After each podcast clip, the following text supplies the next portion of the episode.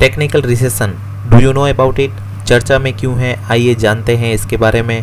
जुलाई सितंबर की तिमाही में भारतीय अर्थव्यवस्था में सात पॉइंट पाँच परसेंट की गिरावट देखी गई है। इससे पहले की तिमाही में भी अर्थव्यवस्था में तेईस पॉइंट नौ परसेंट की गिरावट हुई थी। लगातार दो तिमाही में गिरावट के चलते भारतीय अर्थव्यवस्था अब तकनीकी मंदी में प्रवेश कर गई है। अब आइए जानते हैं जुलाई सितंबर की तिमाही में भारतीय अर्थव्यवस्था से जुड़े कुछ आंकड़े। जैसा कि आप जानते हैं, महामारी चल रही है और जारी महामारी के चलते सरकार द्वारा मार्च में लगाए सख्त लॉकडाउन से छूट देने के बावजूद भी लगातार दूसरी तिमाही में भी अर्थव्यवस्था में गिरावट का दौर जारी है। राष्ट्रीय सांख्यिकी कार्यालय द्वारा जारी किए गए नवीनतम आंकड़ों में उद्योग क्षेत्र सेवा क्षेत्र की तुलना में अधिक तेजी से बेहतर हो रहा है।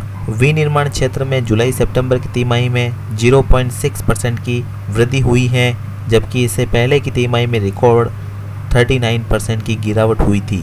इसके अलावा कृषि क्षेत्र में तीन पॉइंट चार परसेंट की वृद्धि और सेवा क्षेत्र में पंद्रह पॉइंट छह परसेंट की गिरावट हुई है।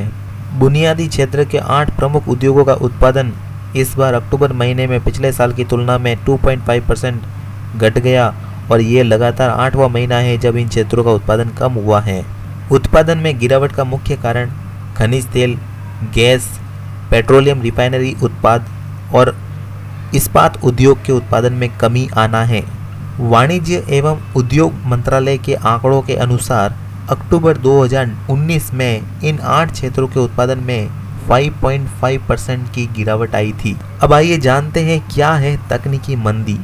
जब आर्थिक क्रियाओं में महत्वपूर्ण संकुचन होता है तो ऐसी स्थिति को मंदी की स्थिति कहते हैं। अर्थशास्त्र में तकनीकी मंदी भी एक प्रकार की मंदी की स्थिति है।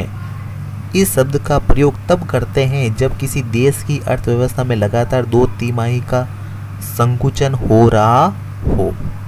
आर्थिक विशेषज्ञों के अनुसार यदि दो तिमाहियों में वास्तविक सकल घरेलू उत्पाद में गिरावट आए तो इसे तकनीकी मंदी कहा जाता है। ध्यान रखना, तकनीकी मंदी किसे कहा जाता है। आर्थिक विशेषज्ञों के अनुसार यदि दो तिमाहियों में वास्तविक सकल घरेलू उत्पाद में गिरावट आए तो इसे तकनीकी मंदी कहा जाता है। अब ये जान लो तकनीकी मंदी और मंदी के बीच में सबसे महत्वपूर्ण अंतर क्या है। जहाँ तकनीकी मंदी शब्द मुख्य रूप से जीडीपी में प्रवृत्ति को पकड़ने के लिए उपयोग किया जाता है, वही मंदी आर्थिक गतिविधियों जैसे रोजगार, घरेलू और कॉरपोरेट आय, उपयोग व्यय आदि में एक व्यापक गिरावट को संदर्भित करती हैं। कुछ विशेषज्ञों का मानना है और कहना भी है कि तकनीकी मंदी में रोजगार और उपयोग व्यय को शामिल किया जाना चाहिए। तकनीकी मंदी की एक अन्य मुख्य विशेषता यह है कि ये सामान्यतः किसी घटना विशेष के कारण उत्पन्न होती हैं। वर्तमान में तकनीकी मंदी का कारण कोविड नाइन्टीन महामारी और से निपटने के लिए लगाया जाने वाला सख्त लॉकडाउन है।